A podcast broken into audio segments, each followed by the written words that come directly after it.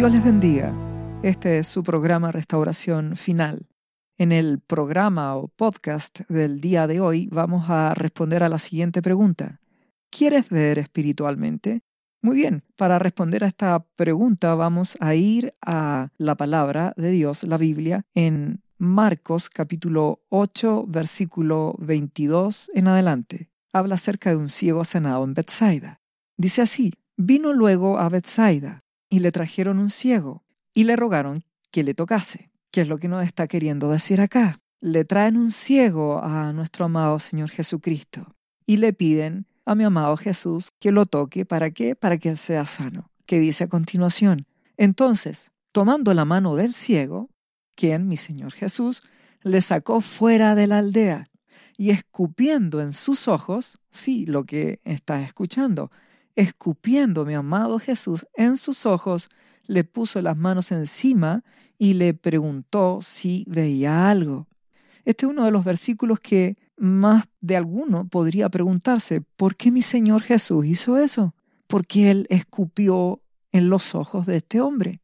¿Acaso no bastaba con que diera la palabra y dijera, ciego, ahora sé sano y ve? Y listo te aseguro que habría visto inmediatamente esta persona. Mi Señor Jesús le pudo tocar sus ojos y pudo haber dicho, sé sano. ¿Y qué habría ocurrido? Habría sido sano por el poder de Jesucristo. Sin embargo, este caso en particular de este ciego, mi Señor Jesús le escupe en los ojos. Para algunos eso es algo que le va a desagradar profundamente. Puedes considerar una ofensa que alguien te escupa. No es nada grato. Sin embargo, mi amado Jesús lo hizo y lo hizo con amor, porque Él es amor, porque Él es el Hijo de Dios, es Dios hecho carne, por lo tanto Dios es amor, mi Señor Jesús es amor y es un amor ágape, profundo y limpio. Y mi amado Jesús lo escupe. Y además le pregunta si veía algo. Lo entenderemos por el poder del amado Espíritu Santo. Si nos vamos a números, en el Antiguo Testamento, en el capítulo 12, versículo 1, el título de este capítulo dice, María y Aarón murmuran contra Moisés. En esta ocasión no entraremos en detalle con este capítulo, solo veremos algunos puntos en particular que nos permitirán entender por qué razón mi amado Jesucristo hizo esto, es decir, escupió a este ciego en sus ojos. Dice así, María y Aarón hablaron contra Moisés, versículo 1 de números 12 a causa de la mujer cusita que había tomado, porque él había tomado mujer cusita. Muy bien, María y Aarón vieron que Moisés tomó una mujer que a ellos no les pareció bien. Las razones no las vamos a analizar, pero murmuraron, es decir, había pecado en ellos. Ante los ojos de Dios estaban en pecado. Entonces, mi Dios que hizo, juzgó y disciplinó, actuó sobre María. ¿Y qué dice la palabra? Dice que en los versículos siguientes Moisés intercede por María ante Dios pidiendo misericordia, que Dios la libre de la lepra, porque eso es lo que Dios declaró sobre María, lepra. ¿Y qué le responde mi buen Padre, Abba, Jehová de los ejércitos, nuestro Papá celestial y Dios y Padre de nuestro Señor Jesús? En el versículo 14 del capítulo 12 de Números le responde a Moisés. Respondió Jehová a Moisés y dice, pues si su padre hubiera escupido en su rostro, ah, veamos, detengámonos antes de seguir, su padre hubiera escupido. Ah, hay algo relacionado con el texto del Nuevo Testamento de mi amado Jesús, donde él escupe a ese ciego en los ojos. Aquí dice nuestro Abba Padre, si su padre, quien es su padre, Jehová, el padre también de Miriam y de Moisés, hubiera escupido el rostro, ¿No se avergonzaría ella por siete días? Otra versión dice, ¿no habría durado su humillación siete días? ¿Y qué dice a continuación? Sea echada fuera del campamento por siete días y después volverá a la congregación. Así fue María echada fuera del campamento siete días. ¿Qué vemos acá? Vemos algo que se denomina amor de Dios, trato de Dios, humillación. ¿Para qué? Para que haya conversión para que haya purificación, para que haya un despertar. ¿Qué hizo mi Jesús? Volvamos a recordar. nuestro amado Jesús, tomando la mano del ciego, lo llevó con mucho amor ¿a dónde? Fuera de la aldea, fuera del pueblo. Lo mismo que pasó con María. Mi Dios Padre le escupió, espiritualmente hablando, a María su rostro. Mi Jesús escupe los ojos de este ciego y lo lleva fuera del pueblo. Y María es llevada fuera del pueblo. ¿Para qué? Para que pueda despertar, para que María se dé cuenta de que no debe volver a murmurar contra la autoridad que Dios había puesto Moisés, ni murmurar contra nadie. ¿Para qué en el caso del ciego? Para que pueda abrir sus ojos y ver espiritualmente, no solamente físicamente, sino espiritualmente. Entonces mi Jesús le preguntó si veía algo. Ya entenderemos por qué. La palabra dice en Hebreos capítulo 12, versículo 29, porque Dios es fuego consumidor. Nuestro Dios es amor, dice la palabra en Juan. Mas también Él es fuego consumidor. Significa que Él purifica a sus hijos. Nuestro amado Jesucristo, Él es nuestro Salvador. Él pagó el precio. Nadie va a llegar al cielo por obras, por su propia bondad ni nada. Esto es por misericordia. Jesús pagó el precio. Pero nuestro amado Jesús es el reflejo de nuestro Padre y nuestro amado Padre nos purifica, es decir, nos disciplina, nos limpia y nos saca fuera del pueblo, nos lleva aparte, nos trata como a este ciego y como a María y nos limpia, nos disciplina. ¿Para qué? Para que podamos participar de su santidad, de su pureza, porque tenemos que ser como nuestro amado Jesús. Era limpio, era humilde, porque nuestro Padre es manso, humilde, un Dios limpio. Por eso que Él nos purifica con su fuego purificador, que a la vez también, ya sabemos, es fuego consumidor. ¿De qué depende? Depende de ti.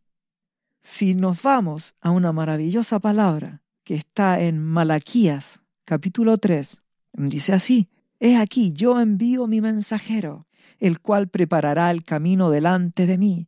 Habla nuestro Dios de Juan el Bautista, y que preparará el camino de su Hijo Jesucristo, o sea, de Dios Padre también, porque nuestro Abba Padre envió a su Hijo. ¿Y qué dice? Y vendrá súbitamente a su templo el Señor a quien vosotros buscáis, nuestro amado Jesús vendrá a los suyos, a su pueblo, y el ángel del pacto a quien deseáis vosotros, el ángel de Jehová, mi amado Jesús vendrá. Y así fue, dos mil años atrás ya vino. He aquí viene, ha dicho Jehová de los ejércitos.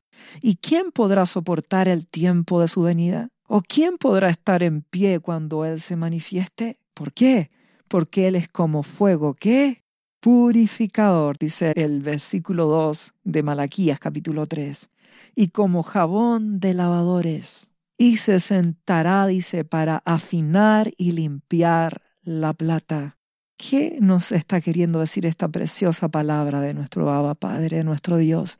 Que cuando envió a nuestro amado Jesucristo, él dice, ¿quién soportará el tiempo de su venida? ¿Por qué razón? Porque a los soberbios y a los orgullosos, mi amado Jesús los tumbaba con su palabra. Por eso que tuvo tantos problemas, mi amado Jesús, con los religiosos, con los fariseos de esa época, que creían que porque ellos guardaban la ley a su manera y no se humillaban y no se rendían ante mi amado Jesús, les era suficiente con su justicia.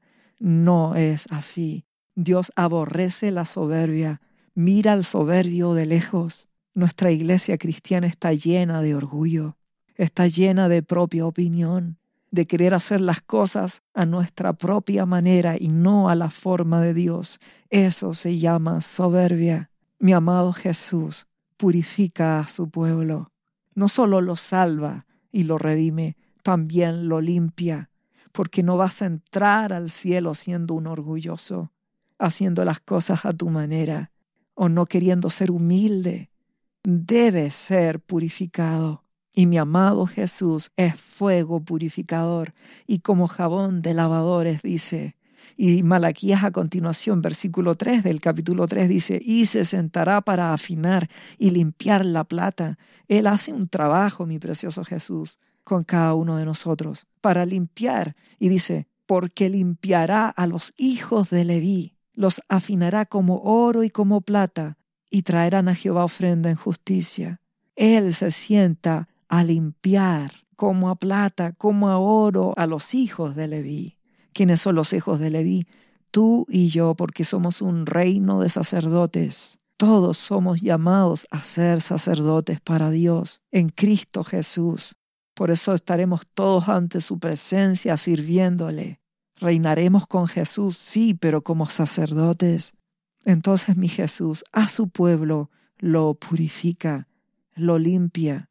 Por eso espiritualmente es como que te escupiera. ¿Por qué? Porque te disciplina, te avergüenza, te humilla, te lleva fuera, te lleva a tu intimidad, a que le busques, te hace ver tu pecado, te hace ver lo malo que hay en ti, porque te ama. Por eso, si seguimos leyendo, en Malaquías 3 dice, y será grata a Jehová la ofrenda de Judá. Serás una ofrenda limpia y grata una vez que Él te purifique. Y de Jerusalén como en los días pasados, como en los días antiguos. Y vendré, dice, a vosotros para juicio. Le está hablando a su pueblo. A ti y a mí Dios nos juzga. Nuestro amado Jesús lo está diciendo en el Antiguo Testamento. Y vendré a vosotros para juicio y seré pronto testigo contra hechiceros y adúlteros contra los que juran mentira y con los que defraudan en su salario al jornalero, a la viuda, al huérfano y a los que hacen injusticia al extranjero, no teniendo temor de mí, dice Jehová de los ejércitos. Recuerda, las palabras que yo os hablo son espíritu. Hechiceros y adúlteros. ¿Por qué hechiceros? La palabra dice, porque pecado como adivinación es la rebelión. Y como ídolos y idolatría es la obstinación. Así le dijo el profeta Samuel a Saúl. ¿Por qué? Por su obstinación, por su rebelión, por ser llevado a sus propias ideas y no querer ser manso y humilde. Entonces vendré a vosotros, dice aquí Malaquías, para juicio. ¿Por qué? Porque hay adivinación en mi pueblo, hay desobediencia, hay adulterio, sí, adulteran con otros dioses. Yo soy el segundo en sus vidas. Primero son sus intereses, sus deseos y sus anhelos. Entonces Dios dice, por cuanto les amo, vendré a vosotros con juicio. Los purificaré como a la plata. Y aún para confirmar esta misma palabra de Malaquías, si nos vamos a Mateo capítulo 3, versículo 1, en la predicación de Juan el Bautista, dice exactamente lo mismo. En aquellos días, dice el versículo 1 del capítulo 3 de Mateo, vino Juan el Bautista, recuerda Malaquías, predicando en el desierto de Judea, diciendo, arrepentíos porque el reino de los cielos se ha acercado. Pues este es aquel de quien habló el profeta Isaías cuando dijo, voz que clama en el desierto, preparad el camino del Señor, enderezad sus sendas. Versículo 6 y eran bautizados por él en el Jordán confesando sus pecados. Y al ver él que muchos de los fariseos y de los saduceos venían a su bautismo, les decía, generación de hipócritas, ¿quién os enseñó a huir de la ira venidera? Haced pues frutos dignos de arrepentimiento. Y no penséis decir dentro de vosotros que Abraham tenemos por padre, porque yo os digo que Dios puede levantar hijos de Abraham aún de estas piedras no porque haya sido nacido en una iglesia, hijo de cristianos, no, esto es por fruto. ¿Y qué más dice aquí el versículo 10 de Mateo 3, Juan el Bautista? Y ya también el hacha está puesta a la raíz de los árboles. Por tanto, todo árbol que no da buen fruto es cortado y echado en el fuego. Yo a la verdad os bautizo en agua para arrepentimiento, pero el que viene tras mí, cuyo calzado yo no soy digno de llevar, es más poderoso que yo. Él os bautizará en Espíritu Santo y fuego. Ese es mi amado Jesús, tal como Malaquías lo dijo proféticamente. Envié a Juan el Bautista, mi mensajero que preparará mi camino, y cuando venga mi amado Jesús, los va a limpiar como fuego purificador. Él es como fuego purificador y como jabón de lavadores. Y esto es lo que dice Juan el Bautista en el Nuevo Testamento. Él os bautizará en Espíritu Santo y fuego. Mi amado Jesús no solamente te salva y te perdona, Él te purifica, porque Él quiere una iglesia limpia y pura. Que dice finalmente Mateo 3:12, su aventador está en su mano, limpiará su era y recogerá su trigo en el granero y quemará la paja en el fuego que nunca se apagará. Es que mi amado Jesús es el reflejo del Padre, Él es fuego purificador pero aquellos que no quieran obedecer será fuego consumidor. Y eso es el infierno. Recuerda que el que no quiera ser purificado tiene un destino. Ese es el fuego del infierno, sin la posibilidad de ser redimido. ¿Por qué? Porque ya perdió la oportunidad. Por eso, hermano, por eso, amigo, este es el tiempo de buscar a Dios. Permitir que Él te purifique, permitir que Él te limpie. La palabra dice, Marcos capítulo 9, versículo 43. Si tu mano te fuere ocasión de caer, córtala, porque mejor te es entrar en la vida manco que teniendo dos manos ir al infierno, al fuego que no puede ser apagado. Recuerdo que las palabras que yo hablo son espíritu. No está diciendo que tienes que agarrar un cuchillo y cortarte. Esto es en el espíritu. Toma determinaciones, partiendo por humillarte y buscar a Dios apartarte del pecado y luchar. Te humillas, oras y velas. Estás atento, que dice la palabra donde el gusano de ellos no muere y el fuego nunca se apaga. Y si tu pie fuera ocasión de caer, corta, lo mejor te centrar en la vida cojo que teniendo dos pies ser echado en el infierno al fuego que no puede ser apagado, donde el gusano de ellos no muere y el fuego nunca se apaga. Y si tu ojo te fuera ocasión de caer, sácalo, mejor te centrar en el reino de Dios con un ojo que teniendo dos ojos ser echado al infierno, donde el gusano de ellos no muere y el fuego nunca se apaga. Mi amado Jesús habló del infierno. No creas a aquellos que dicen que no existe el infierno, porque sí existe el infierno. Mi amado Jesús lo dijo. Y termina aquí mi Señor diciendo, porque todos serán salados con fuego. Es fuego purificador para el pueblo de Dios que se humilla y permite que Dios le purifique, o será fuego consumidor para aquellos rebeldes orgullosos que no quieren humillarse ante Dios. Pero todos, como dice acá, serán salados con fuego.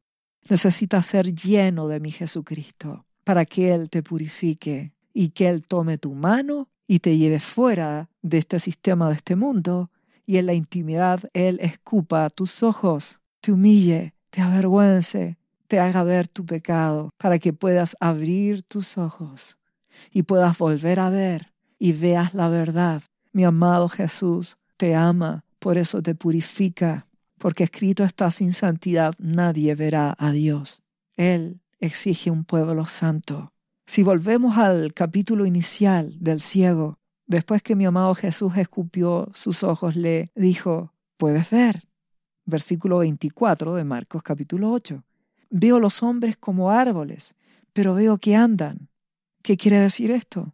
Bueno, si nos vamos a Daniel capítulo 4 versículo 20 lo entenderemos. Esta es una visión que Dios le entregó a Nabucodonosor y que Nabucodonosor se la contó a Daniel y Daniel se la interpretó. Y dice así, versículo 20 del capítulo 4 de Daniel, el árbol que viste, Nabucodonosor, en tu sueño, que crecía y se hacía fuerte, y cuya copa llegaba hasta el cielo, y que se veía desde todos los confines de la tierra, cuyo follaje era hermoso y fruto abundante, y que había alimento para todos, debajo del cual moraban todas las bestias del campo, y cuyas ramas anidaban aves del cielo, tú mismo eres, oh rey, que creciste y te hiciste fuerte, pues creció tu grandeza y ha llegado hasta el cielo y tu dominio hasta los confines de la tierra.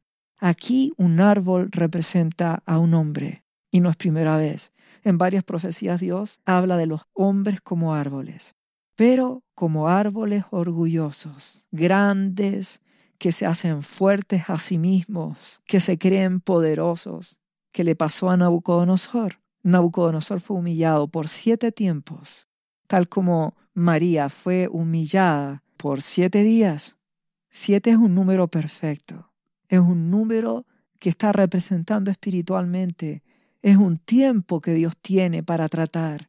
En el caso de María, para que ella se humillara y pudiera ser purificada. En el caso de Nabucodonosor, también para que él se humillara y renunciara a su orgullo. Nabucodonosor fue restaurado una vez que se vio a sí mismo y se dio cuenta que él no es nada y que dependía de Dios. Y una vez que él miró hacia el cielo y reconoció al único, al todopoderoso, que reina y gobierna, él fue restaurado. Entonces cuando este ciego está viendo a los hombres aún como árboles, es porque está empezando a ver la verdad. El hombre en general es soberbio, es orgulloso.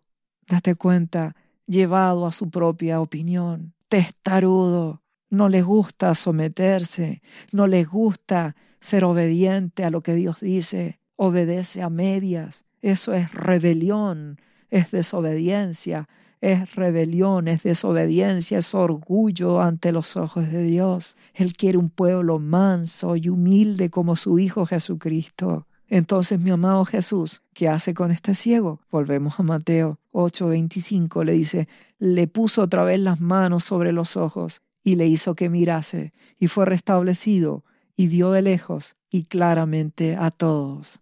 El trato de este precioso Hijo de Dios, nuestro amado Jesucristo, que es como fuego purificador, como jabón de lavadores, que quiere limpiarte y quiere que puedas ver la verdad. Y cuando logras ver la verdad, te das cuenta de que este es un mundo lleno de orgullo y de soberbia. que le dice finalmente mi amado Jesús a este ciego? 8.26 de Marcos. Y le envió a su casa, diciendo, no entres en la aldea, ni lo digas a nadie. ¿Por qué razón? ¿Qué aldea era esta? Es la aldea de Bethsaida, Recuerden, en el principio vino mi Jesús a Bethsaida, un ciego sanado en Bethsaida. ¿Qué es Bethsaida? Un pueblo. Pero, ¿qué ocurrió con este pueblo? Muy bien, si nos vamos a Mateo versículo 11, capítulo 21, dice lo siguiente, mi amado Jesús hablando con el pueblo rebelde, ay de ti Corazín, ay de ti Bethsaida, porque si en Tiro y en Sidón se hubieran hecho los milagros que han sido hechos en vosotras, tiempo que se hubieran arrepentido en silicio y ceniza. Por tanto os digo que el día del juicio será más tolerable el castigo para Tiro y para Sidón que para vosotras. ¿Qué está representando esto? No vuelvas a Bethsaida, ve a tu casa. ¿Qué quiere decir? Representa todo lo que es de este mundo, la carnalidad, la iglesia en la carne, el mundo en sí. No vuelvas a lo mismo. Si mi Dios abre tus ojos, no vuelvas a lo mismo, a compartir lo que los demás hablan, a murmurar o a quejarte o a ser parte de las cosas de este mundo. Tú no eres de este mundo, vives en este mundo, pero tú eres ciudadano del reino celestial, de la nueva Jerusalén. Cuando Dios te abre los ojos para que veas, Él te exige que no vuelvas atrás, que no vuelvas a amar las cosas de este mundo, que no vuelvas a participar de las cosas de la carne. Recuerda, si te alimentas del Espíritu, haces morir las cosas de la carne. Pero si vuelves a alimentarte de las cosas de la carne, tu espíritu vuelve a menguar hasta que termina muriendo. Dios quiere que te consagres. Y si estás en una iglesia donde solamente es carne, es decir, donde no aman a Jesús, no lo buscan, no claman a Él, no hay deseos de nada de buscar a Jesucristo, no hay consagración ni humillación, entonces ora a Dios y que Él te guíe y busca un lugar donde amen a Jesucristo. Porque si vuelves a contaminarte, volverás a ser ciego. Mi amado Jesús abrió tus ojos, tal como este ciego, no para que volviera atrás a esa Bethsaida, dura de corazón que representa este mundo o a la iglesia que está en la carne. Él quiere que tus ojos vean, que seas libre para que le busques. Y si no encuentras un lugar, ora a Dios y Él te guiará a una iglesia donde le encuentres, donde haya espíritu, donde amen a Jesús. Finalmente, si vamos a Jeremías capítulo 5, versículo 20, Aquí hay una dura palabra de Dios contra su pueblo. Le dice al profeta Jeremías, anuncia esto a la casa de Jacob, Jeremías. Versículo 20, capítulo 5 de Jeremías. Y hacer que esto se oiga en Judá diciendo, oíd, Esto ahora, pueblo necio y sin corazón, que tiene ojos y no ve, y que tiene oídos y no oye, pueblo ciego, al igual que el ciego que hablamos. A mí no me temeréis, dice el versículo siguiente, dice Jehová. ¿No os amedrentaréis ante mí que puse arena por término al mar, por ordenación eterna, la cual no quebrantará, yo que soy el Todopoderoso? Se levantarán tempestades, mas no prevalecerán, bramarán sus ondas, mas no lo pasarán. Yo soy el Todopoderoso, pero ustedes no me temen. Versículo 23 de Jeremías capítulo 5 dice, No obstante este pueblo tiene corazón falso y rebelde, se apartaron y se fueron. Habla de su iglesia. Recuerda, somos un solo pueblo espiritual, un Israel espiritual formado por todos los israelitas que aceptaron a Jesucristo, que aman a Dios, que obedecieron a Dios al ángel de Jehová en el Antiguo Testamento, que recibieron a Jesucristo en el Nuevo Testamento, más nosotros los gentiles injertados por la fe en el olivo, en mi amado Jesucristo, en el Israel espiritual. Un solo olivo, no dos, uno, el Israel espiritual, como dice la palabra. Gentiles y pueblo de Israel, un solo pueblo. Para Jehová, un solo pueblo para mi Jesús.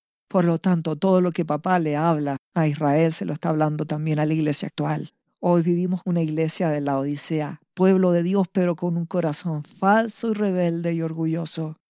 ¿Y qué dice el versículo siguiente de Jeremías? Y no dijeron en su corazón, temamos ahora a Jehová nuestro Dios, que da lluvia temprana y tardía en su tiempo, y nos guarda los tiempos establecidos de la siega. Aún así no temen, ¿Cuánto cristiano hay en medio de la pandemia, en medio de la aflicción, de la necesidad, del hambre y de la escasez, que aún así no se humilla ante Dios y no lo busca?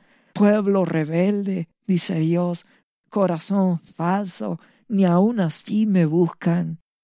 Es tiempo de humillarnos ante Dios las aflicciones que equivalen a que nuestro Dios escupa en nuestros ojos, que equivalen a que mi amado Jesús escupa en los ojos de ese ciego, no es para ofenderlo, es para que se humille y pueda ver, y sus ojos sean abiertos y sea limpio, y así el ciego no vuelva al mundo, a ese lugar que está bajo maldición, a esa Bethsaida, sino que vuelva a casa a buscar a Dios y que se mantenga limpio en medio de una generación perversa, dice la palabra, que dice el versículo siguiente de Jeremías, vuestras iniquidades han estorbado estas cosas y vuestros pecados apartaron de vosotros el bien, porque fueron hallados en mi pueblo impíos, mi propio pueblo, la iglesia de Jesús.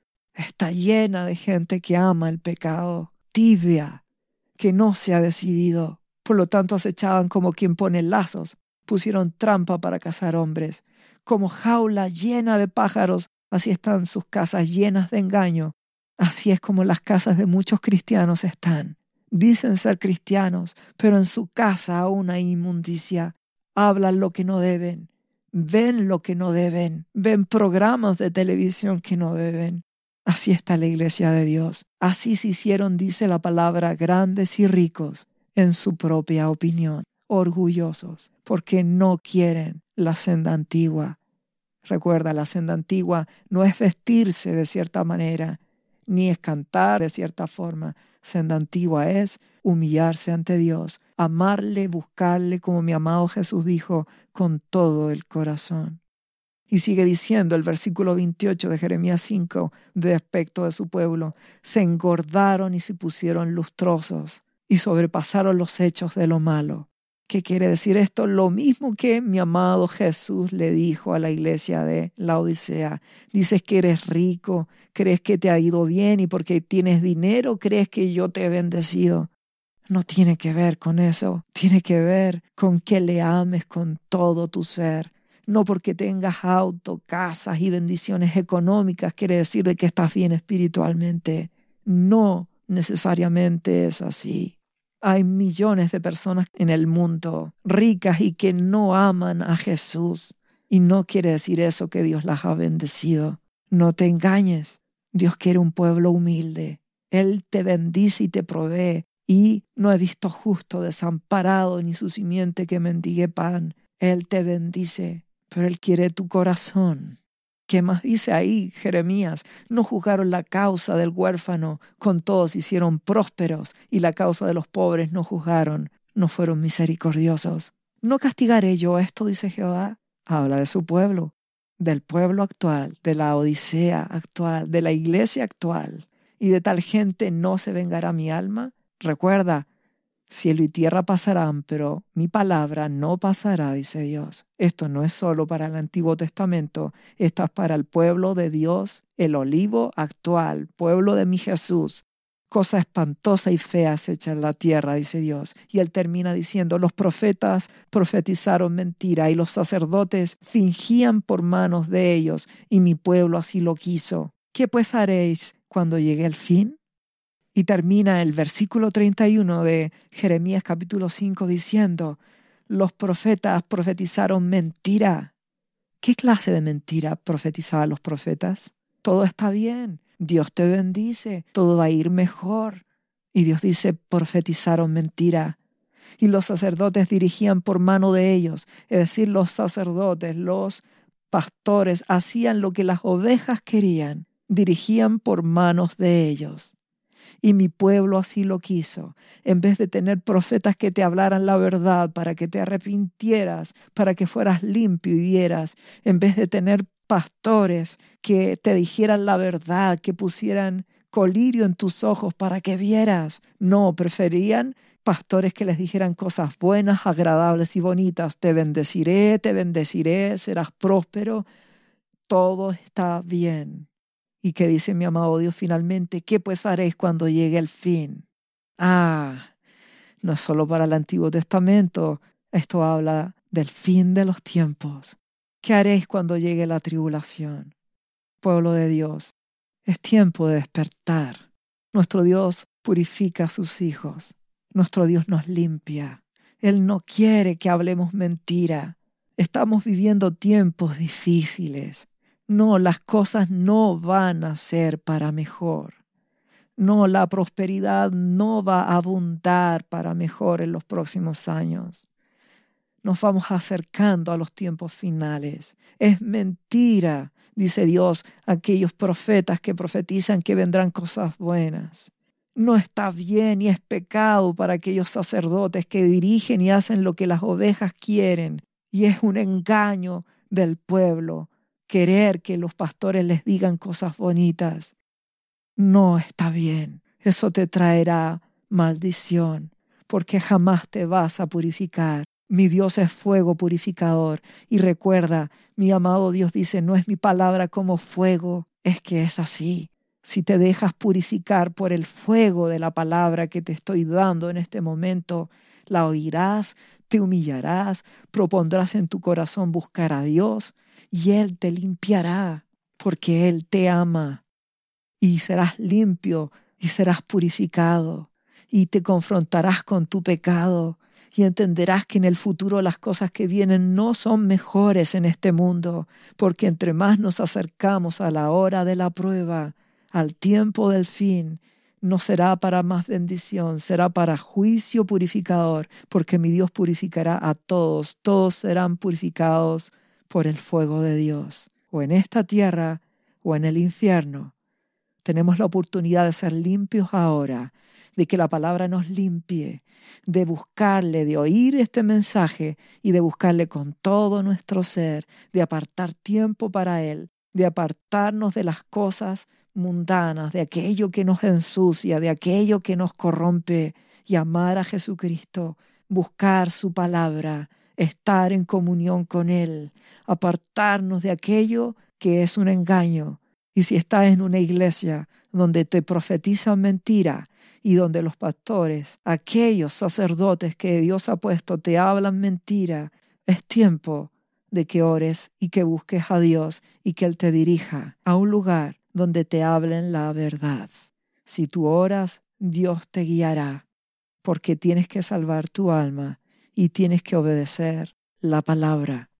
Si nos humillamos, si nos dejamos purificar por la palabra de Dios, ahora guardaremos su palabra y se cumplirá la promesa de mi amado Jesús. Por cuanto guardaste la palabra de mi paciencia, yo te libraré de la hora de la prueba.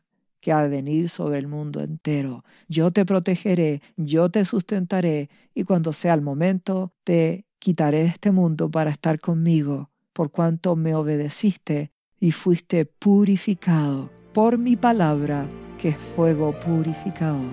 Dios te bendiga en el nombre de Jesús.